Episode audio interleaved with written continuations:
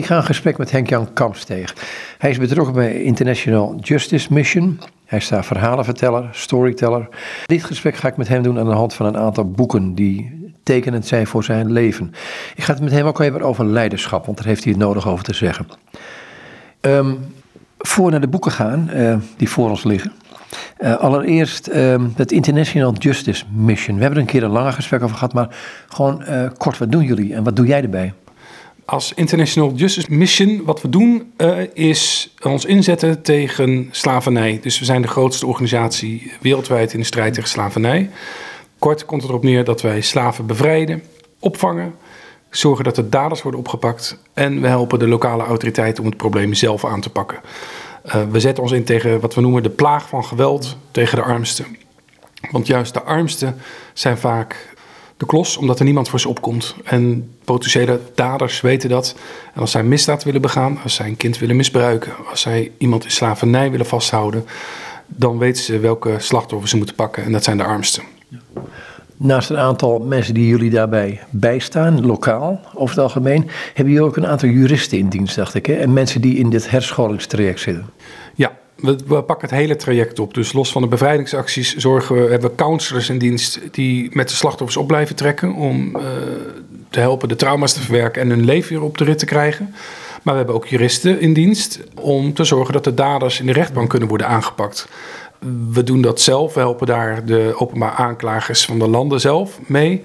Want als we dat niet doen, ja, dan lopen de daders fluitend weg. En dat is wat er jaren heeft kunnen gebeuren. Daders liepen fluitend weg en konden hun misdaden gewoon blijven gaan. En wij willen laten zien, het wordt niet langer gepikt. Het wordt niet langer geaccepteerd. Sterker nog, je zou worden gestraft op het moment dat jij andere kinderen, andere mensen, vrouwen, kinderen, mannen uitbuit. We accepteren het niet langer. Het is afgelopen. Is het dan belangrijk dat je ook aansluit bij de um, jurisprudentie, maar ook de rechtspraak van een bepaald land waar het niet altijd even goed geregeld is? Of niet altijd correct geregeld is? Want ik weet, in Mali is volgens mij slavernij nooit afgeschaft, bijvoorbeeld in Afrika. Nee, maar dan, we, we kunnen alleen werken in de landen waar er wel wetten zijn tegen slavernij. Want we, we kunnen wel helpen om de wetten aan te scherpen. En dat doen we ook. Hè. In landen, we, helpen, we praten echt met met politici om. Bijvoorbeeld de Dominicaanse Republiek is een mooi voorbeeld van. Is onlangs is het, eh, het kindhuwelijk is daar verboden. Daar hebben we een rol in gehad om dat, te stimuleren. Dus we helpen wel om wetten aan te scherpen. Maar verder werken we met de wetten die er zijn. Alleen dat het rechtssysteem zo krom is als maar kan. Eh, ik liep een keer in een rechtbank in India rond. Ik, weet niet eens welke plaats het was. Maar toen liepen we daar door die gangen.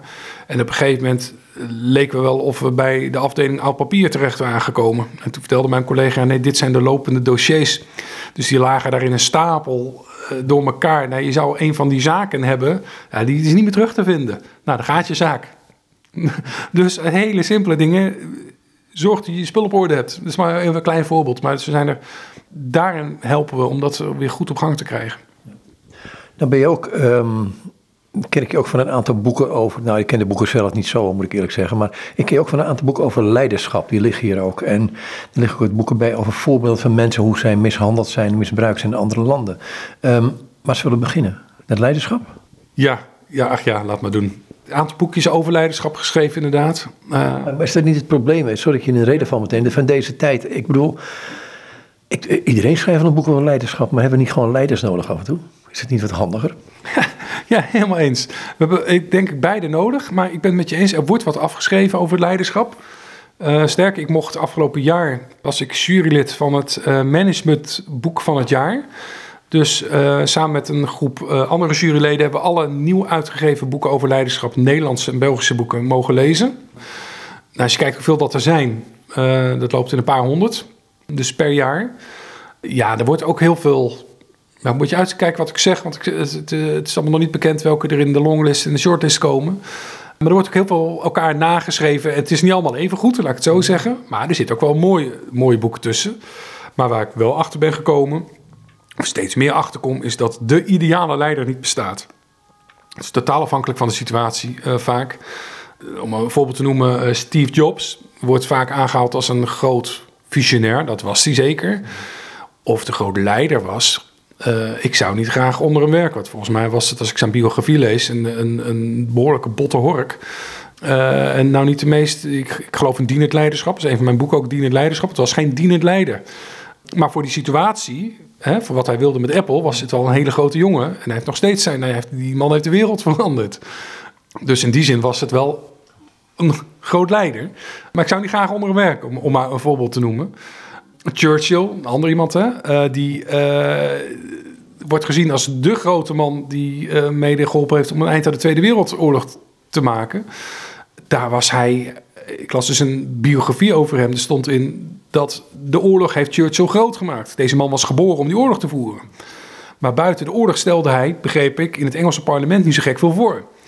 Dus, maar hij was er voor die situatie was hij de leider. In vredestijd, nou ja, niet. Dus elke situatie vraagt u om een ander type leiderschap. Maar dat er leiderschap nodig is, hè, wat, je, wat je vroeg, ja, ben ik 100% van overtuigd. We kunnen, we kunnen niet zonder leiders. Alleen wat voor leiders, nogmaals, dat is totaal afhankelijk van welke situatie we zitten. Wat zijn jou, voor jou kenmerken van leiders? En je mag het ook in bepaalde situaties schetsen hoor, maar wat zijn voor jou uh, bepalende kenmerken? Want eh, de moderne term dienend leiderschap, um, ja, dat vind ik een hele mooie, maar dat gaat als je een gesubsidieerd bedrijf bent, uh, de overheid gesubsidieerd, is het wel wat makkelijker dan wanneer je gewoon een bedrijf keihard naar voren moet laten rennen. Zoals een, een Apple bijvoorbeeld met Steve Jobs. Dienend leiderschap is twee dingen. Nou, het is veel meer, maar samengevat kun je in twee dingen samenvatten. Dus één, heel duidelijk weten wat je wil. Dat, dat, dat, dat is het woord leiderschap. Dus visie hebben. Mensen daarin meenemen. Dus niet zomaar wat doen. En dan komt het dienende aspect kijken. En dat, oké, hoe kan ik er voor mijn mensen zijn om naar de visie toe te groeien? Om daar met z'n allen naartoe te werken. Wat kan ik voor jou betekenen? Dat is eigenlijk de vraag die de, lijn, de dienend leiders uh, stelt aan zijn medewerkers. Wat kan ik voor jou betekenen om zelf tot bloei te komen en om de doelen te behalen die we voor ogen hebben? Het is dus een combinatie. Mm. Maar een aantal eigenschappen die iedere leider, denk ik, zou moeten hebben, is een empathisch vermogen. Ben ik oprecht geïnteresseerd in mijn medewerkers? Dus oprechte interesse. Luisterend oor. Ik was dus bij een lezing van uh, Stefan Koffie, dus een van de grootste leiderschapsdenkers. Mm-hmm. Die heeft de zeven eigenschappen van effectief leiderschap geschreven, die de meeste managers eh, wel in hun kasten bestaan, maar nog niet allemaal gelezen hebben omdat het een dikke pil is. Die stelde bij een lezing eens de vraag van wie heeft van jullie wel eens een, een training gehad in het geven van presentaties? Nou, van die duizend man, ik denk dat 600, 700 man stak zijn hand de lucht in, want daar hebben we vaak wel training in, eh, in gehad. Maar toen stelde hij de vraag, wie heeft van jullie wel eens een training gehad in luisteren? En van die duizend man, ik denk dat drie, vier mensen hun hand opstaken. En toen zei hij, ja, dit is precies wat de fout gaat in leiderschap. We praten te veel en we luisteren te weinig. Um, en als jij echt wil weten wat er speelt in de samenleving, onder je mensen, bij je klanten, zul je moeten beginnen met luisteren. Echt luisteren. En niet luisteren, wat kan ik eruit halen voor mezelf, maar wat, wat, wat kan ik voor jou betekenen? Dus in die zin geloof ik in dienend leiderschap, niet alleen in het bedrijfsleven, maar ook in de samenleving, in het gezin, uh, op elke plek. Wat kan ik voor jou betekenen? Ik geloof dat dat, en het valt er, er zijn er heel veel eigenschappen te noemen die mm -hmm. leidinggevenden zouden moeten hebben. Maar niemand van ons is vermaakt. Dus we schieten overal in tekort. Maar die, die, die, die hartsgesteldheid, wat kan ik voor jou doen? Ja, die, daarvan vind ik, die zou idealiter in iedere leidinggevende moeten zitten. Daar kun je ook het hele gemene adagium aan, aan vastplakken van... Um, um, wat kan ik voor jou doen om, om jou beter te maken in je functioneren. Maar je kunt ook zeggen van, um, ik doe datgene wat goed voor jou is. En dan ruikt het naar iets anders. En ik, kun je die uitleggen? Nou, dat kan ik wel zeggen. Kijk, je, kunt, je, kunt, je kunt twee dingen met mensen manipuleren. Je kunt ze zeggen, oké, okay, um, nee, laat ik het zo zeggen. Je kunt mensen dus zeggen van, oké, okay, ik laat jou tot je recht komen. Wat voor de organisatie belangrijk is, bepaalde functies. Dus er moet een aantal, aantal randvoorwaarden voldoen. Um, maar op het moment dat je als leider gaat zeggen van, ik doe heel gewetensvol wat goed voor jou is, dan heb ik daar mijn vraagtekens bij. Want dat ruikt naar bijna een, een, bijna een totalitaire manier van leven en denken kan het gaan. Maar waarom dan? Nou, omdat, je, omdat jij um, gaat doen wat goed voor mij is. Ja. Terwijl ik denk van ja, ben je dan luisterend bezig om dienend bezig om te kijken wat goed voor mij is? Of wat jij vindt dat goed voor mij is? Ja, zo. Ja, ja. nee, en, en daar gaat het om met uh, wat, wat Koffie ook noemt empathisch luisteren. Is niet luisteren omwille van jezelf, maar luisteren omwille van de ander. En daar zit echt wel een verschil in. Dat is eigenlijk, hij noemt dat het vijfde niveau van luisteren. Uh, hij beschrijft, beschrijft vijf niveaus. Het eerste niveau is gewoon negeren. En dan heb je iets van uh, doen alsof je luistert en uh, wel geïnteresseerd kan luisteren, wat ja knikt en uh, roept en dat, dat soort dingen. Zoals ik nu doe bij het interview. Ja, het feit dat jij een uur de tijd neemt voor dit gesprek geeft aan dat jij wel geïnteresseerd bent wat we hier aan het doen zijn. maar dus echt luisteren omwille van de ander. En ja, dat is een, het kan een kunstje zijn, maar het kan ook uit het hart komen. Ik wil er echt voor jou zijn. Ik wil er echt voor deze samenleving zijn. Ik wil er echt voor, de, nou, enzovoort. Die vraag kun je denk ik alleen zelf beantwoorden. Ah, ga maar na. Hoe goed, als je het even over luisteren. Hè? Uh, kijk in de privésfeer. Kijk, het is jouw vak. Jij moet, jij moet goed kunnen luisteren om weer de goede vragen te kunnen stellen als journalist. Maar kijk je gewoon in het privéleven, vriendenkring. Hoeveel echte vragen stellen mensen aan elkaar? Dus echt geïnteresseerde vragen. En een heel simpel voorbeeld. Hey, hoe is het? Hoe is het met je? Tussen haakjes. Je zegt, eigenlijk interesseert het me geen moe hoe het met je is. Maar ik, uit beleefdheid stel ik die vraag. Een wegenbeent als je met een antwoord komt. En eh, sterker nog, wegenbeentje met een antwoord komt van... Nou, het gaat eigenlijk niet zo goed met me. Heb je even voor me? Dan heb ik geen tijd voor. Maar de vraag, hey, hoe is het met je? Is een, is een andere. Je hoort hem hopelijk in de klemtoon. Maar het is... We praten veel over onszelf. En dat is ook makkelijk. Uh, en zodra iemand anders praat, gaat er vaak in ons hoofd gaat er al iets om. Oké, wat kan ik zeggen om hierop aan te haken? In plaats van dat je verdiepende vragen stelt, zoals jij wel doet, zijn wij daar over het algemeen niet sterk in. En dan kun je een hele avond gezellig met elkaar kletsen. Maar als je dan de diepte ingegaan bent en weet, oké, weet ik nu echt wie die ander is? Of weet die ander nu wie ik echt ben? Wat er echt speelt? Nee, het was een gezellige avond. Maar dat, daar veel, veel dieper dan dat gaat het vaak ook niet. Wat, wat, je hoort vaak wel wat ander zegt, maar wat is luisteren nou precies? Echt openstaan voor wat die ander zegt. Een laagje dieper gaan. Uh, dus uh, naar de bekende, in trainingen betekent vaak die ijsschots. je kent hem vaak wel, komt, al die boekjes komt hij wel voor. boven de ijsschots, dat is het gedrag. Dat is wat je, wat je ziet en wat je hoort, wat je waarneemt. Maar daaronder, daar, wat daar gebeurt, is natuurlijk veel interessanter. Want waarom wordt gezegd wat er wordt gezegd? Waarom wordt er gedaan zoals wordt gedaan? Er zit een reden achter. En geluisterd is denk ik daarachter komen. Wat, wat speelt er echt? Mhm. Waarom ben je zagrijnig tegen me? Is, is er iets? Um, of waarom doe je zo joviaal? Wat probeer je te verbergen?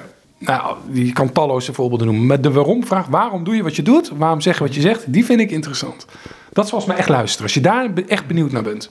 Als ooit bij een kluisenaar bezoeken, die zei van luisteren, zegt hij, is... Um ik parafraseer nu, is ook dat de ander bij jou binnen kan komen en jij bij de ander binnen kan komen. Dus het is, het is ook wederzijds. Hè? Het is luisteren is nooit één richting verkeer, toch? Nee, nee, het is wederzijds. Maar gebruik het niet dan direct als excuus om dus inderdaad ook maar weer zelf je verhaal te kunnen doen. Begrijp Nee, daar, gaat het niet om. Het, het, gaat om het feit van, um, als jij leidinggevende bent en je wil luisteren, ja, hoeveel kun je kwijt aan elkaar dan? Hè? Dat ligt eraan hoeveel tijd je voor elkaar wil nemen. En ik denk dat veel leidinggevenden te weinig tijd nemen voor hun medewerkers. Mm.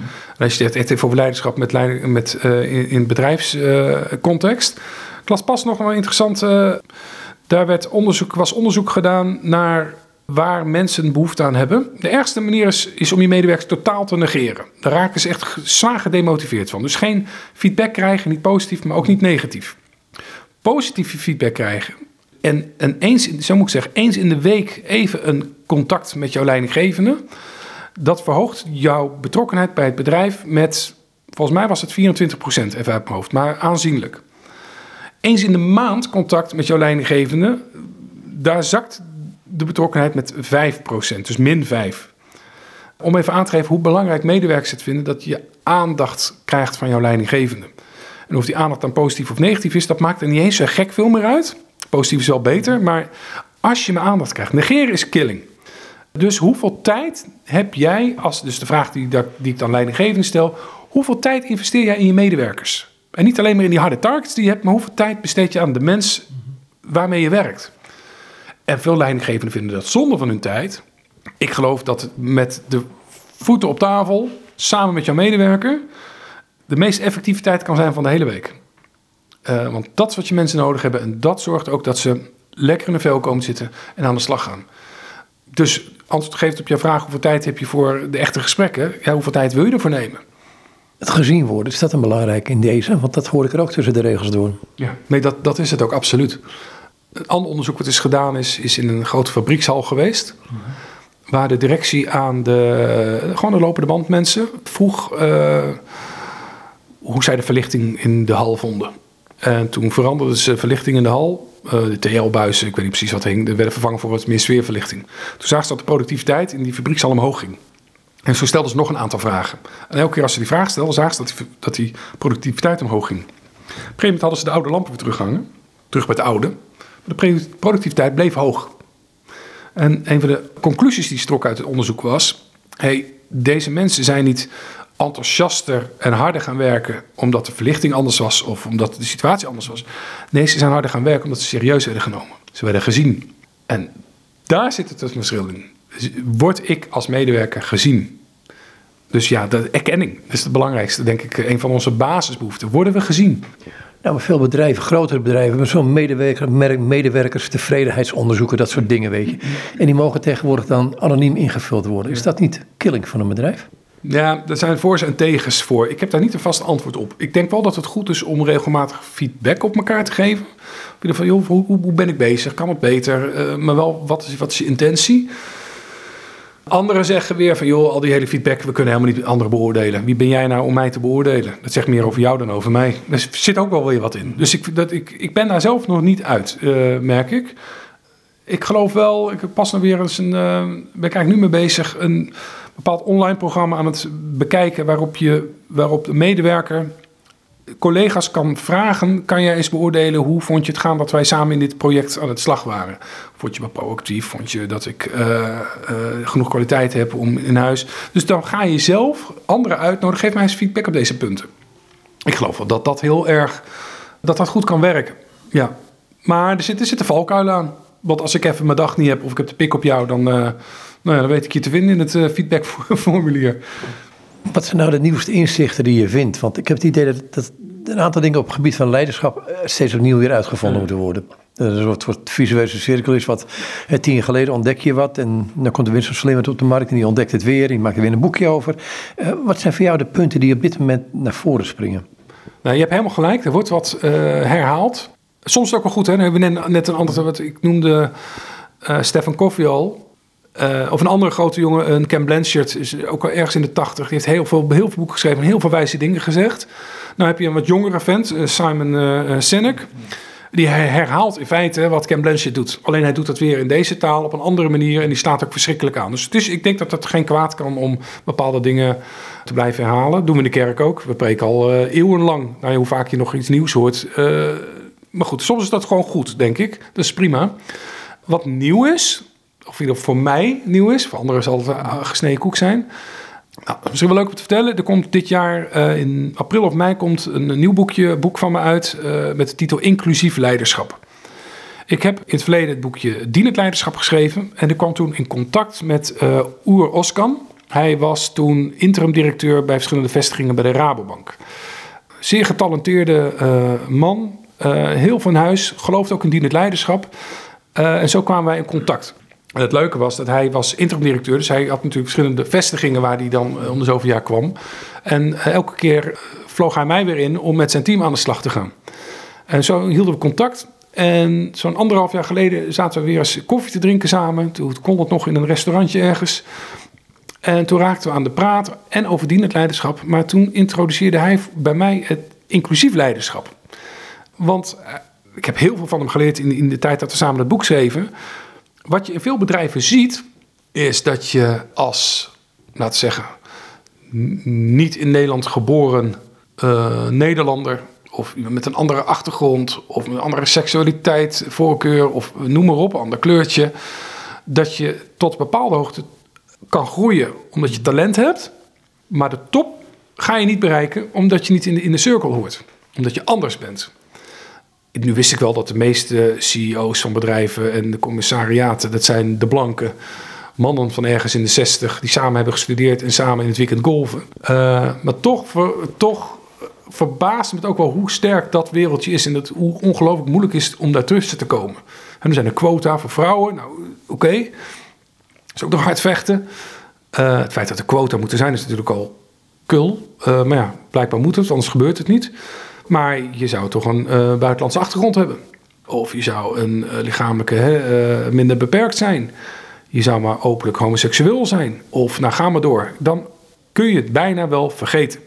En dat opende mijn ogen wel. Want we hebben in het, voor het interview een aantal mensen uiteraard geïnterviewd. Ik ben wat literatuur ingedoken. En een van de conclusies waar ik wel kwam, ja, maar inclusief leiderschap zou een logisch gevolg van dienend leiderschap moeten zijn. Ben ik oprecht geïnteresseerd in de ander en wil ik iedereen de ruimte geven? Misschien is het goed om inclusief leiderschap te definiëren. Wat is inclusiviteit? Dat is dat iedereen, ieders stem gehoord mag worden. Jouw stem is belangrijk en daar wil ik naar luisteren. En een van mijn eye-openers was, je zegt ja, dat is ook geen hogere wiskunde, maar ik had er niet eerder over nagedacht, dat diversiteit wat anders is dan inclusiviteit. Je kan heel divers zijn. Dus ik heb vrouwen in mijn, uh, uh, in mijn bestuur zitten. Ik heb allochtonen in mijn bestuur zitten. Maar we doen het wel zoals ik het gewend ben. De blanke, ouderwetse manier. Dus jij mag er zijn, maar je moet je ook conformeren naar mijn manier van denken.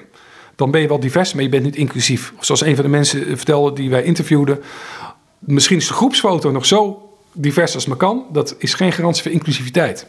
En wat ik heel erg interessant vond. Ik was, het boek hadden we net uit, uh, dus die ligt nu bij de uitgever. Toen las ik de autobiografie van uh, Barack Obama. Die, die uh, het beloofde land, wat hij onlangs heeft uitgebracht. Een pil van 900 pagina's. Is nog maar deel 1. door de volgende nog een deel. Maar een van die dingen die hij schrijft. Is dat zelfs hij moest leren om inclusief te worden. Dan zou je zeggen, er staat daar voor het eerst een zwarte president. En heeft een aantal mensen in zijn kabinet met een andere huidskleur, meer vrouwen. Maar hij zegt, ik kwam erachter dat we wel divers waren, maar waren niet inclusief. Want wat bleek nou? Een aantal uh, mannen die hij in zijn kabinet had, de blanke mannen, waren de mannen met het grootste woord. Vrouwen die voelden zich niet gehoord en durfden eigenlijk hun zegje niet meer te doen. Toen is hij is die eerst met al die vrouwen gaan praten. Van, waar, waar loop je dan tegenaan? Hoe merk je nou dat het niet inclusief is? En volgens is hij met die mannen gaan praten. En die mannen, en dat is ook wel interessant, die waren zich van geen kwaad bewust. Dat zij altijd haantje de voorste waren en altijd het laatste woord hadden. En altijd, dus dat, het, het, is niet altijd qua je willen. Hè? Het, het kan ook. Ja, maar is het in Amerika ook niet het feit dat het een hele masculine maatschappij is, waarin de vrouw eigenlijk zich uit de naad moet werken om als een man te worden. Het worden een soort bitches. Ja. Terwijl uh, als je naar Zweden kijkt, en misschien Nederland ook, maar Zweden is vooral een goed voorbeeld, waar die, dat, dat, dat evenwicht veel meer is. Waardoor het, het is geen masculine, maar ook geen feminine maatschappij. Het is een veel groter evenwicht. Dus vrouwen hebben daar veel meer vooraanstaande posities daardoor. Ja. En die hoeven zich niet te bewijzen tegenover mannen, maar die zijn gewoon... Maar ik vraag me af of dat in Nederland ook het geval is. Misschien zijn... Geen idee, maar... Ik denk niet dat we zo extreem zijn misschien als in Amerika, maar het is hier dezelfde discussie nog. En precies wat je zegt, hè? die vrouw die moet mannelijke eigenschappen gaan vertonen om geaccepteerd te worden. Nee, die vrouw is juist in de kracht die kan juist van enorme waarde zijn voor een bedrijf als ze juist die vrouw blijft. En ga je nou niet conformeren naar die man, want dan, kan je net goed met een, een blanke man er neerzetten. Wees juist uniek in wie jij bent en, en dat moet je gaan gebruiken. Maar is dat niet een enorm wezenlijk probleem, ook in onze maatschappij op het ogenblik, dat wij je hebt zo'n prachtige partij tegenwoordig, je wil terug naar onze oude normen en waarden. Terwijl ik denk van nee, je ziet nu met een maatschappij waarin diversiteit enorm is. En om dan dat anders zijn van die ander ook te respecteren als anders en dat te accepteren als anders. Ja. Ja, en dat gaat dus verder dan tolereren. Ik tolereer dat jij anders bent. Nee, ik vind jou waardevol omdat je anders bent. En hoe kunnen we dat gebruiken om als samenleving of als bedrijf er beter van te worden? Want ik, het is een hartsituatie en daarom ligt de link er met dienend leiderschap. Dat is iets wat uit het hart moet komen. Ben ik oprecht echt geïnteresseerd in jou? En dat is met inclusiviteit, inclusief leiderschap, denk ik precies hetzelfde. Maar, en net als bedienend leiderschap, het betaalt zich in de praktijk elkaar uit. Het is, niet, het is geen gemakkelijke weg, maar het betaalt zich wel uit. Want als ik een divers team heb, waarbij iedereen zijn woordje mag doen, waarbij ieder zegje belangrijk is, ga ik doelgroepen bereiken die ik anders niet bereik. Dus stel, ik, haal, ik, ben, ik heb een bedrijf met alleen maar de traditionele blanke man. Dan ken ik een bepaalde doelgroep niet. En als ik die doelgroep wel wil bereiken, dan kan ik maar beter zorgen dat ik iemand in mijn team heb zitten die die doelgroep wel kent. Want ook nu weer, we hadden het net over, je zult moeten luisteren. En ik kan veel beter luisteren naar iemand die, die dichter bij mij staat. Dus zorg dan dat je die allochtonen in je team hebt zitten, die die allochtone doelgroep wel begrijpt. Dat, dat geldt voor politici net zo goed. We kunnen als dan heb je weer, ja, ik wil niet de blanke uh, man alleen maar als, als, als de boosdoeners neerschrijven. Maar je begrijpt hopelijk wat ik bedoel ik kan wel van alles vinden over uh, armoedige wijken en allochtone wijken waar het niet goed gaat. Maar ik heb geen idee waar het over gaat, want ik heb er niet gewoond. Want ik rij zelf weer terug naar mijn villa-wijk. Om even wat zwart-wit neer te zetten. Dus als jij wil weten hoe kunnen we daar verschil maken, dan zul je dus een divers, inclusief team moeten hebben. En dan kun je, daarom zeg ik, dat betaalt zich uit op de langere termijn. Daar ben ik echt van overtuigd. De weg er naartoe is niet, niet makkelijk. In ons boek beschrijven het is, ik schrijf in verhalen. De hoofdpersoon van het boek, die wordt ook die wordt directeur van een afdeling van, van een groot bedrijf. En eerst heeft hij allemaal uh, nou ja, dezelfde soort daar zitten. En hij laat dan allemaal mensen uh, aannemen. Een allochtoon, een minder valide, een homoseksueel komen in dat team te zitten. En die botsen natuurlijk met elkaar. Want die allochtoon, die begrijpt die homoseksueel niet. Want dat, dat, dat, dat, dat vindt hij allemaal maar niet kunnen. Een ander vindt weer dat die vrouw te snel begint te huilen. En allemaal van die vooroordelen die er wel degelijk in de praktijk echt zijn. Dus de weg is niet makkelijk. Dus je moet ergens doorheen met z'n allen. Het is natuurlijk veel makkelijker als je met allemaal vriendjes zit. Praat veel makkelijker. We zijn het allemaal met elkaar eens. Of het effectief is, is de vraag. Nou, dat spanningsveld. En wat wel interessant vind, mijn broer, ik vertelde dat ik dit boek ging schrijven, die had, vertelde die later, had zo wat zijn bedenkingen van Henk Jan, schrijf, klim je niet te snel onder de pen. Wie ben jij nou om hier iets over te schrijven? Uh, en ik denk dat hij gelijk heeft. Zonder Oer had ik dit boek dus ook nooit kunnen schrijven, want Oer is hier wel doorheen gegaan. Uh, dus Oer heeft mij meegenomen met eigen praktijkvoorbeelden van hoe het zit. En ik ben een verhalenschrijver, dus zo hebben we het. Dus veel inhoud, content komt van Oer. Het schrijven en de leiderschapsaspecten die komen, komen van mij of van ons samen. Maar ik had het boek nooit een beetje kunnen schrijven. Wat, wat, wie ben ik nou om hier iets over te zeggen? Ik ben blank. Ik ben boven de 40. Ik ben uh, hetero. Ik ben uh, volgens mij redelijk gezond. Dus geen beperkingen. Ik heb alles wat maar in het plaatje past. Het enige, en dat schrijf ik ook in mijn voorwoord. Ik ben christen. Dat is het enige waarvan ik denk: oké, dat is iets waar ik, wat ik een tijdje misschien stil heb gehouden. Dus niet mijn coming out als christen deed, want dan word je niet geaccepteerd in veel bedrijven. Oeh, dan ben je christen, hebben een mening. Dus maar dat is mijn enige dingetje. En voor de rest wat doe ik aan alles. Dus ja, wie ben ik om hier iets over te schrijven? Dus ik, ik zeg het wel met enige terughoudendheid, maar Oer heeft me hier absoluut meegenomen en me wel de ogen geopend.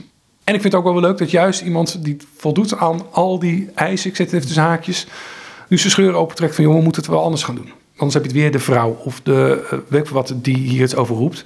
Maar laat het maar eens vanuit binnen komen. Is dat ook niet het probleem van, van het confirmeren aan? Je zegt je bent christen, dus je komt naar een kerk. Dat ook in een kerk je vaak moet confirmeren aan, wil je erbij horen. Uh, dus weinig inclusief is dat. Ja, absoluut. En dat, dat, dat was ook een van mijn motivaties om hier uiteindelijk mee aan de slag te gaan. Ik ben zelf de afgelopen jaren behoorlijk door een geloofsbeweging heen gegaan. Ik was altijd iemand van de zekerheden. Uh, en ben veel van die zekerheden verloren. Uh, niet, de, Jezus blijft mijn zekerheid. Maar wat er nou letterlijk aan dat kruis gebeurde. Vroeger kon ik hem uittekenen. Dat standaard kloofverhaal, happatee, dat is die. In één tel heb ik hem uitgelegd wat evangelie is. Zo kan ik hem niet meer. Beïnvloed door een aantal auteurs die wel de Bijbel heel serieus nemen, maar de Bijbel anders zijn gaan lezen. En een van de dingen waar ik, maar ik kan er totaal naast zitten, hè, maar waar ik geloof dat Jezus, dat God veel inclusiever is dan ik dat als christen was en misschien nog wel ben. Of dat zoals veel kerken zijn. Je moet hier aan voldoen, je moet daar aan voldoen. Anders mag je of niet aan het avondmaal, of je mag niet in het koor van de kerk, of want je doet dit, je doet dat. Allemaal regels voordat je ergens aan mag voldoen. Bij Jezus zie ik dat eigenlijk niet terug. Kom bij mij. Punt. En, daarna gaan we samen kijken. Maar niet, niet andersom. Je moet dit, dit, dit en dit en dit moet je aan voldoen. En dan ben je pas welkom. Dat zie ik niet in de Bijbel terug. Terwijl ik kom wel uit zo'n kerkgenootschap waar... Uh, ik ben niet zo door mijn ouders opgevoed, moet ik er wel bij zeggen. Uh, die waren ruimdenkender dan de kerk waar we uitkwamen. Op school heb ik echt wel dingen gehoord. Nou ja, ik kom uit de, gereformeerd vrijgemaakte kerk oorspronkelijk. Ik dacht vroeger, en, en dat meen ik serieus, het is niet eens gekscherend. Ik dacht vroeger vrijgemaakte, die zijn behouden. Je bent een verbondskind. Nederlands gereformeerden, nou, hè, dat zat, schurkte er tegenaan nou, met de hakken over de sloot. Ah, de rest was maar de vraag. En als je niet christen was, kon je helemaal wel vergeten. Dus dat was heel erg exclusief denkend. Ik kan dat zo niet meer geloven, omdat ik dat ook zo niet meer in de Bijbel teruglees. Ik lees... Wat, wat, wat lees jij in de Bijbel? Ik lees een hele inclu inclusieve Jezus. En dat is wat een van die auteurs van mij leerde. Hoe lees je de Bijbel? Vanaf het begin naar Jezus toe en dan door naar openbaringen toe? Of is de kern van de Bijbel Jezus? En ga je de rest van de Bijbel leren lezen vanuit het oogpunt van Jezus. Jezus zegt, wie uh, mij kent, kent de Vader. Hè? Eh, dus als je Jezus gaat leren kennen, stapje voor stapje, want ook de helft van wat hij zegt begrijp ik helemaal niets van. Maar vanuit die context ga ik de Bijbel lezen. Dus uh, een voorbeeld. Jezus en Johannes, hè, God is liefde. Jezus is liefde. Dus niet zoetsappig, hè, maar even dat misverstand. Maar de kern is wel liefde. Welke auteurs zijn het die jou op dat pad hebben gebracht? Ja. N.T. Wright is de, de, de godfather van vele auteurs die ik daarna ben gaan lezen. Maar Brian McLaren, die heeft mij, heb ik de boeken in één jaar tijd, ik volgens mij tien van zijn boeken verslonden. Want het was een, ene kant een verademing, aan de andere kant... Is, hij van de Emerging Church, is hij, dacht ja. ik. Ja. ja. En, maar dit is geen vrijzinnige jongen. Dat was ik uit vraag maar toen was de rest al gauw vrijzinnig als je de Bijbel anders las. Maar hij neemt de Bijbel heel serieus, maar hij is hem wel anders gaan lezen. En ik moet zeggen, het was ook een hele spannende zoektocht. Want in een van zijn boeken, eh, drie van zijn boeken zijn verhalen herken ik me heel sterk in een van die uh, personen uit het boek. die helemaal schikt van wat hem wordt geleerd. en er gewoon boos wordt op zijn mentor. van laat mijn geloof met rust. Blijf hier vanaf. Dat is eigenlijk wat ik ook wel geroepen heb. Blijf hier vanaf, want dit, die zekerheid vind ik veilig en dit is mijn ding. Zo ben ik tot 40 geworden. Dus uh, ik kan je wel vertellen, ik heb er ook een blog over geschreven. Dus ik, kan wel, uh, ik heb een keer een droom gehad. Ik, en het wordt nu niet eng van visioen en blauw. Het was gewoon een simpele droom die uh, je elke nacht hebt. Um, ik liep ergens, ik was ergens in een zaaltje. En Tim Keller zat daar. En Tim Keller is de, de, van Redeemer in New York. Een voorganger wie spreek ik jaren heb mogen vertalen voor de nieuwe koers. En wie spreek ik jaren luister, ge, geïnspireerd door mijn pa. Die doet het ook al echt al jaren. En die man heeft mij ongelooflijk veel geleerd over Jezus en alles. En in het begin, vroeger zei ik, nou ja, als je Keller tegenspreekt, dan ben je bijvoorbeeld zit je aan het verkeerde eind. Want Keller heeft gewoon gelijk. Dus een beetje zat ik erin. dat, dat, was mijn goeroe. Weet je, om zo maar te zeggen. Hij is niet mijn goeroe, maar wel mijn spiritueel leider, zo te zeggen. Na het lezen van de boeken van McLaren kon ik niet alles meer ja en aanroepen. Ook niet wat Keller zegt. En dat was mijn eerste schok. Ik denk, oh, uh, maar goed, even terug naar die droom. In die droom zag ik Keller zitten in een stoel. En toen ging ik naar hem toe. Echt in tranen. En toen zei ik in mijn droom dus tegen hem... ik kan niet meer alles beamen wat u, wat u mij leert. En toen kwam mijn vader aanlopen in die droom. Toen werd ik wakker. Maar om even aan te geven dat dat voor mij een spannende tocht is geweest. Uh, en nog steeds is. Want het is, het is ook wel makkelijk om alle zekerheden die je hebt gewoon lekker vast te houden. Dan weet ik precies, daar kan ik overal antwoord op geven. En ik ben iemand die graag antwoorden heeft. En die kan ze niet meer geven. En er zit ook nog eens het gevaar in. Wat nou als ik het bij het verkeerde eind heb? En wat heb ik vroeger altijd geleerd? Als jij het bij het verkeerde eind hebt, loopt het verkeerd met je af. Weet je, die angst. En toch terug naar inclusief leiderschap. Ik geloof dat Jezus een ongelooflijk inclusief leider is. Niemand komt tot de Vader dan tot mij. Ik ben de weg, de waarheid en het leven. Ik geloof nog heilig in die woorden. Alleen de interpretatie die wij eraan gegeven hebben altijd, misschien is er een andere interpretatie mogelijk. En daarom even terug naar dat boek. De, daarom kwam dit schrijven van dit boek voor mij op het juiste moment. Omdat ik zelf op een bepaalde manier door die inclusiviteit, die zoektocht heen ben gegaan met mijn geloofsleven. Maar hem ook terugzie in het bedrijfsleven op een ander niveau. Maar het is wel een. Het komt op een of andere manier mooi bij elkaar samen voor mezelf. Maar de relatie Jezus-Vader, uh, hoe is die volgens jou dan? Ja, daar heb ik dus geen antwoord meer op. ja, wat is dat? Ik geloof nog steeds in die ene God, de Vader, de Zoon en de Heilige Geest. Maar dan praat je over drie personen in één godheid. Ja. Die in relatie met elkaar staan. En in die relatie kunnen wij opgenomen worden door Jezus. Dat vind ik het. Ja, ja voor mij blijft het, is het buiten kijken. Maar goed, dat, ja, dat, dat, vind ik het unieke. Dat vind ik het unieke van het hele gebeuren. Denk, het is een relatie. En ik moet altijd aan die icoon van Robeljev denken. Um, die drie bezoekers bij Abraham. Mm. En een, ik weet niet of je die voor de geest kunt halen, maar dan zie je drie personen. Het gekke is er altijd, en dat heb ik altijd het fascinerende gevonden, of altijd het fascinerende gevonden sinds de uitleg, is dat uh, er is een omgekeerd perspectief. Dus wij gaan niet meer naar God toe, mm. of de, de, het, het, het, schilderij in, ja. maar het komt naar ons toe. En ja. dat blijf ik toch een van die. Maar goed, nou jij. Nee, dat, dat vind ik heel mooi. De vraag is, of mijn vraag is wel. Kan ik nu alleen bij God komen al zo lief had God de wereld dat hij enige, enige zo'n gezonde heeft. Uh, Brian Zent heet de auteur. Die schreef: Hoe vaak hebben wij die tekst niet eigenlijk vertaald naar al zo woedend was God de wereld. Dat hij zijn eigen zoon gestraft heeft om het, dat het eigenlijk een keer goed kan komen. Maar hij zegt: Nee, er staat al zo lief had God de wereld dat hij zijn eigen zoon gezonde heeft. hebben we te maken met een woedende God die, alle, die bloed moet zien om het, om, voordat het goed gemaakt kan worden? Of hebben we te maken met een liefdevolle God die aan het kruis het kwaad heeft overwonnen? En dat is net een, dat is wel, of net, dat is een andere interpretatie. Moest er bloed vloeien voordat God mij aan kon nemen? Of moest het kwaad worden overwonnen? En dat is wel een andere. Ik geloof niet in die. Nogmaals, dat God liefde is, wil niet zeggen dat het zoetsappigheid. Daar geloof ik helemaal niet in. Hè? Dus dan heb je natuurlijk ook die stroming. Het is allemaal lief en uh, knuffelen. Uh, dat, dat is volgens mij ook niet. Maar ik geloof ook niet in die. Nee, je begrijpt wat ik bedoel. Ik weet, weet je, ik, ik, vind dat lastig. Dus wat gebeurde er nu letterlijk aan dat kruis? Ik kan, ik kan hem niet meer uittekenen. Maar ik geloof dat er iets ongelooflijk wonderbaarlijks gebeurde. En iets wat moest gebeuren. Waardoor wij wel, precies wat jij nu net beschrijft, dat wij in die dans mee kunnen dansen. Heeft het dan te maken met het feit dat, kijk, het loon van de zonde op de zonde is de dood. Mhm. Dat hij daar de dood overwonnen heeft, waardoor wij weer in hem gewoon, ja, aan die, die gemeenschap deel kunnen nemen. Waar we toe geschapen zijn in wezen. Ja, en eens, en, en wat, kwam je, wat was de kernboodschap? Wat kwam Jezus hier doen op aarde?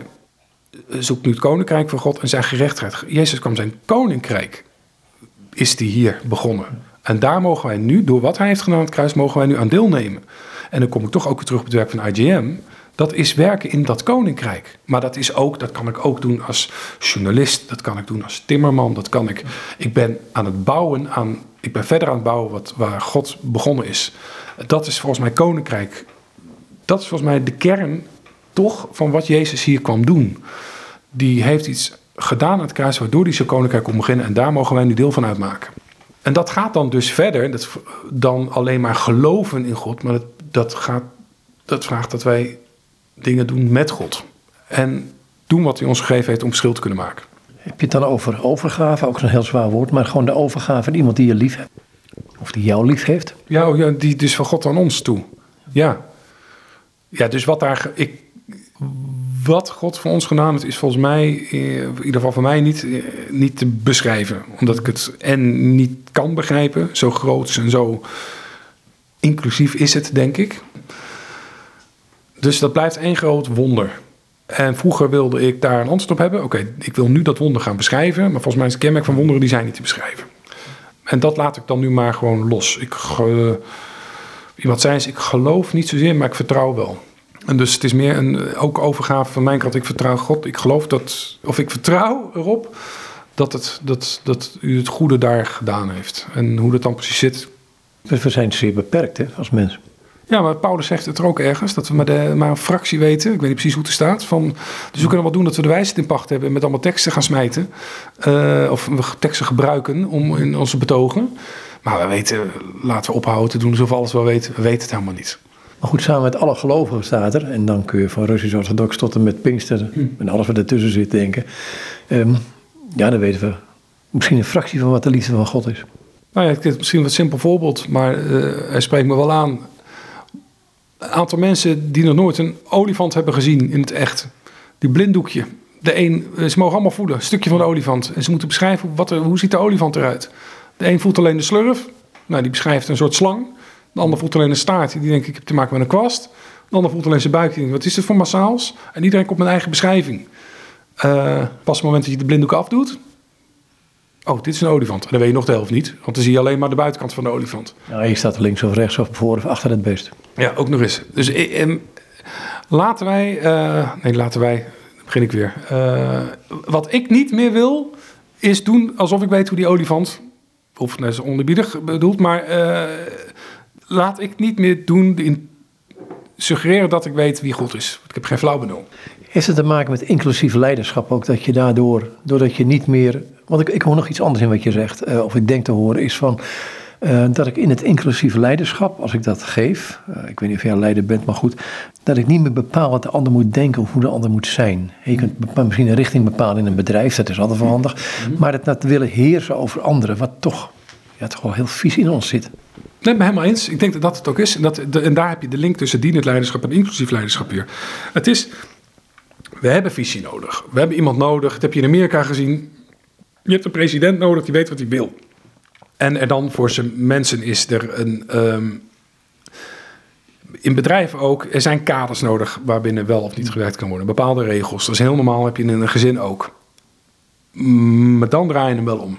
Jouw mening is wel belangrijk. Jij doet ertoe. Ehm hoe kunnen we het samen, hoe kunnen we dit samen gaan doen? En ik ga niet alles meer bepalen. Het is, dus straalt ook een bepaalde arrogantie uit natuurlijk. Van wie ben ik om te denken dat ik het beter weet dan die 10, die 15 of die 100 mensen die onder mij, onder mij werken?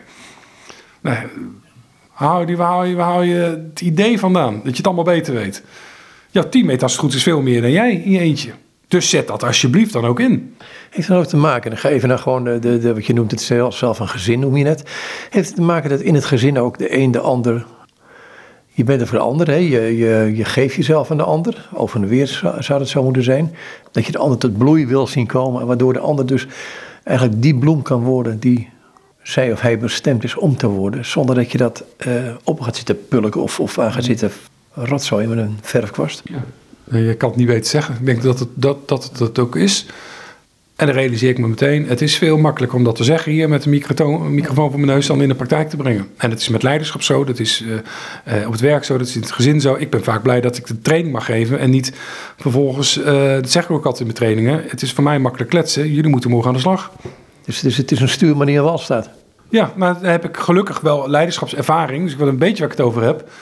Maar heel eerlijk, ik, het is makkelijker om erover te praten dan het in de praktijk te brengen. Ehm, ik werk ook nog als company coach eh, twee dagen in de week bij, een, eh, bij AME, is een belasting- en accountskantoor in Delft. En daar heb ik al leuke gesprekken met de directeur. Die zegt, ja, leuk die boeken van jou Henk-Jan, maar eh, je ziet nu hoe het in de praktijk werkt. Dus hij kwam me met een voorstel, laten we eens een boek schrijven samen waarin jij met je theorie komt. En na elke theorie ga ik een, een stuk schrijven over hoe ik het in de praktijk ervaar en doe. En hij heeft gewoon namelijk wel gelijk. Het is natuurlijk in de praktijk veel lastiger dan eh, achter je computertje. Ja, waarom? Dat is met alles zo. Het is heel makkelijk om ergens iets van te vinden dan dingen in de praktijk te brengen. Ik, heb, ik kan wel iets roepen over, hoe, over een goede manier van communiceren. Maar hoe vaak communiceer ik zelf niet goed naar mijn vrouw toe of naar mijn kinderen toe. Maar ik achteraf denk, ja, Henk-Jan, slap Janus. Eh, of eh, je roept dit, maar je doet dat. Dus laten we niet eh potentie hebben dat we het zelf altijd goed doen. In het gezin is er nog iets anders. Hè? Je zegt je, hè, je wilt de ander tot bloei zien komen. Of je zegt, dat zei ik en dat beaamde je. Ehm, maar het woordje liefde is daar toch heel wezenlijk aanwezig. En dan heb ik het niet over het, het, eh, het interessante gevoel dat je bij kaars ligt. En denkt van, hé, hey, ehm, nu gaat het gebeuren. Maar iets anders. Ja. Ja, en iemand, eh, auteur van een aantal boeken over leiderschap, die, zegt, eh, die zei dat ze boek, bezig was met een boek te schrijven met op zoek naar de heilige graal van leiderschap. En toen kwamen inderdaad gesprekken ook over, kwam, het uiteindelijk op liefde terecht. Draait het uiteindelijk niet allemaal om liefde? Eh, in het gezin, maar ook op het werk. Hou je, ik, ik hoorde eens een, Ken Blanchett stelde die vraag, dus, dus die leiderschapsdenker, eh, aan een zaal vol met mensen. Houden jullie van mensen? Toen werd het stil in de zaal. En hij zegt, als je, deze vraag niet bevestigend kunt beantwoorden, ga alsjeblieft op zoek naar een andere baan. Maar kap met leiding geven.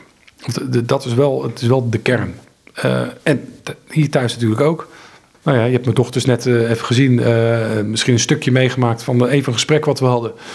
Eh, waarom zeg ik wat ik zeg? Waarom wil ik dat ze voorzichtig is met, met jongetjes om, die dan interesse in hebben? Dat heeft met liefde te maken. Als ik niet van mijn dochter zou houden, denk ik, nou ja, goed. Je zoekt het lekker uit, maar ik hou van het meisje. En ik wil niet dat de eerste jochie wat, wat aandacht aan geeft, de verkeerde kant op gaat. Maar dat is liefde. En dat dat vervelend kan zijn. Gelukkig ging ze nu mee en zegt nee, ze begreep wel dat wat de jongen schreef een appje, eh, dat dat niet kon en dat ze er geen zin in heeft. Eh, maar voor hetzelfde had ze wel dat afspraakje willen hebben. En had ik gezegd, ja maar schat, met deze jongen wil ik jou niet, niet hebben. Nou, nou, wat had pijn gedaan. Dus liefde kan ook pijn doen. Eh, waarom vertel ik dit? Maar ja, dat het niet, niet allemaal gema- makkelijk is. Nee, dat is het zeker niet. Maar nou is het in het bedrijfsleven is het ontegenzeggelijk zo dat ehm, heel veel mensen in leidinggevende posities, nou ja, managers, eh, als ik die naam maar eens mag noemen. Ik weet niet of dat leidinggevende zijn überhaupt, maar goed.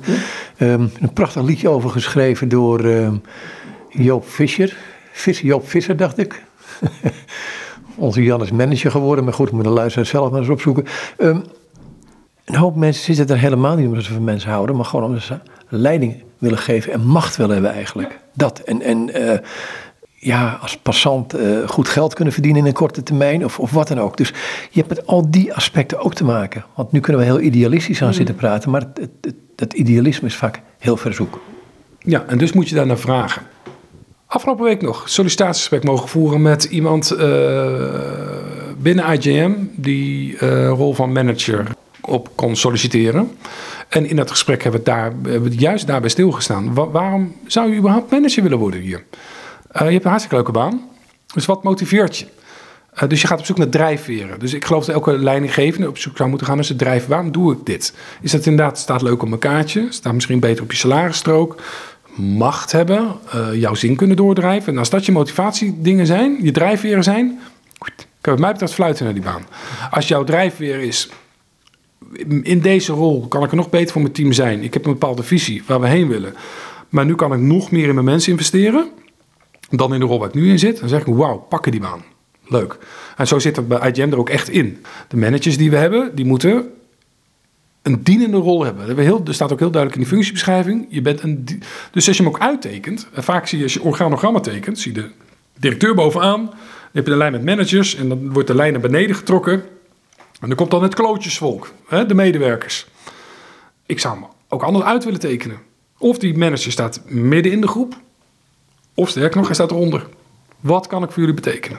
Hoe kan ik je dienen? En dan, dan maak je hem praktisch. Dus dan is het niet alleen maar een zweverig verhaal, maar dan ga je gewoon in de praktijk laten zien: we willen zo werken met elkaar en niet anders. Dus als jij verkeerde drijfveren hebt, ben je bij ons het verkeerde adres. Dus dat gesprek zou moeten gevoerd moeten worden in sollicitatiegesprek met nieuwe managers en met leidinggevenden. Niet alleen maar wat voor competenties heb je in huis. Nee, hoe zit je erin? Hoe zit het met je hartsgesteldheid? En dat is wat mij betreft de basisvraag. Nu ga je de politiek in, dan word je gekozen en je bent uh, vol idealen. En op het moment dat je gekozen wordt en de belangen gaan, gaan een rol spelen, um, de microfoon gaat open en alle empathie is in ene verdwenen. Ja. Uh, oftewel, macht kan enorm corrumperen. Um, dat is ook een aspect van leiderschap natuurlijk waar je ja, waar weinig mensen goed mee om kunnen gaan, denk ik. Is zo.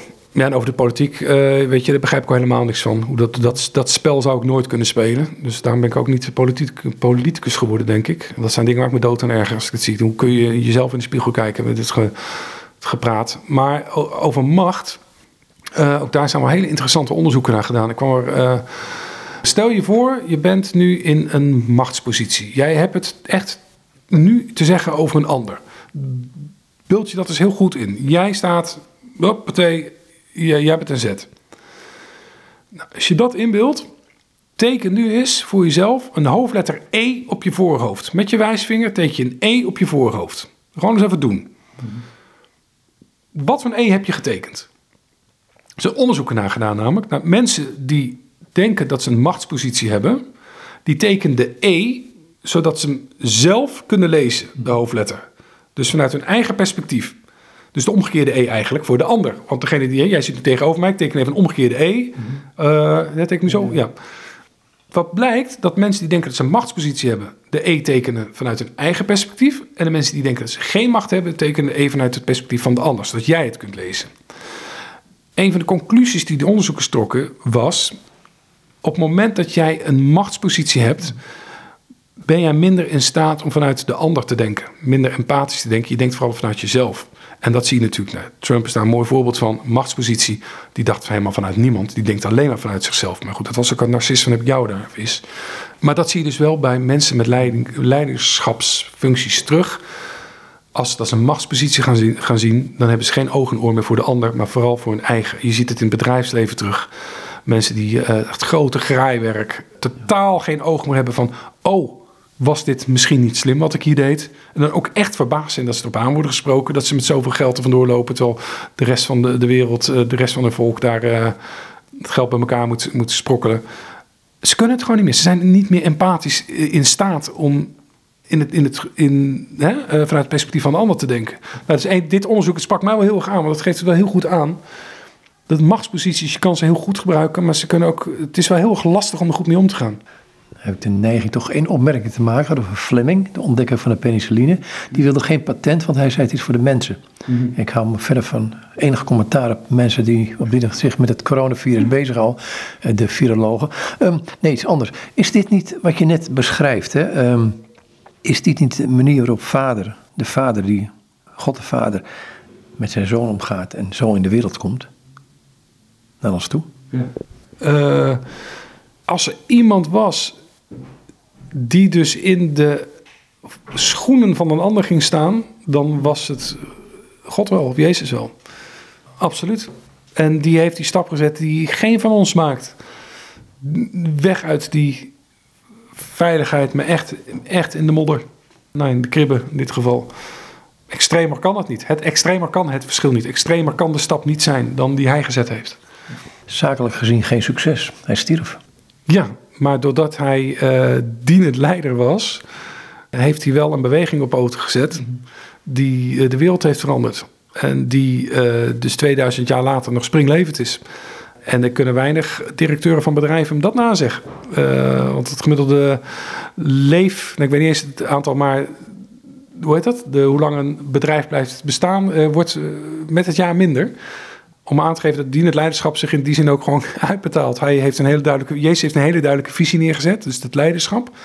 En is drie jaar met zijn met discipelen opgetrokken. De, de, de dienende van hoe kan ik er voor jullie zijn? En vervolgens de geest, ik blijf wel altijd bij jullie. En Jezus is opgestaan. Dus daar geloof ik ook heilig in. Uh, dus hij heeft niet verloren. Nee. IJM, um, daar ben je nu mee bezig. Uh, wat is je volgende project daar? Om daarmee af te sluiten.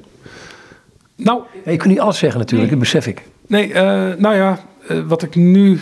Wat leuk is, we zijn begonnen aan een maandelijkse column in het Nederlands Dagblad. Mm-hmm. Ik wil mijn collega's helpen met het bereiken van nieuwe doelgroepen.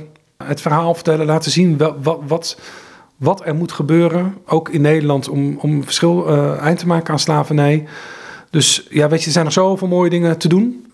Ja, er moet, er moet ook nog heel veel gebeuren. Dus ik, ik mag blij zijn dat ik iets van. Ik, ben, ik heb totaal geen leidinggevende rol binnen IGM. En dat vind ik ook heerlijk. Dat wil ik ook niet.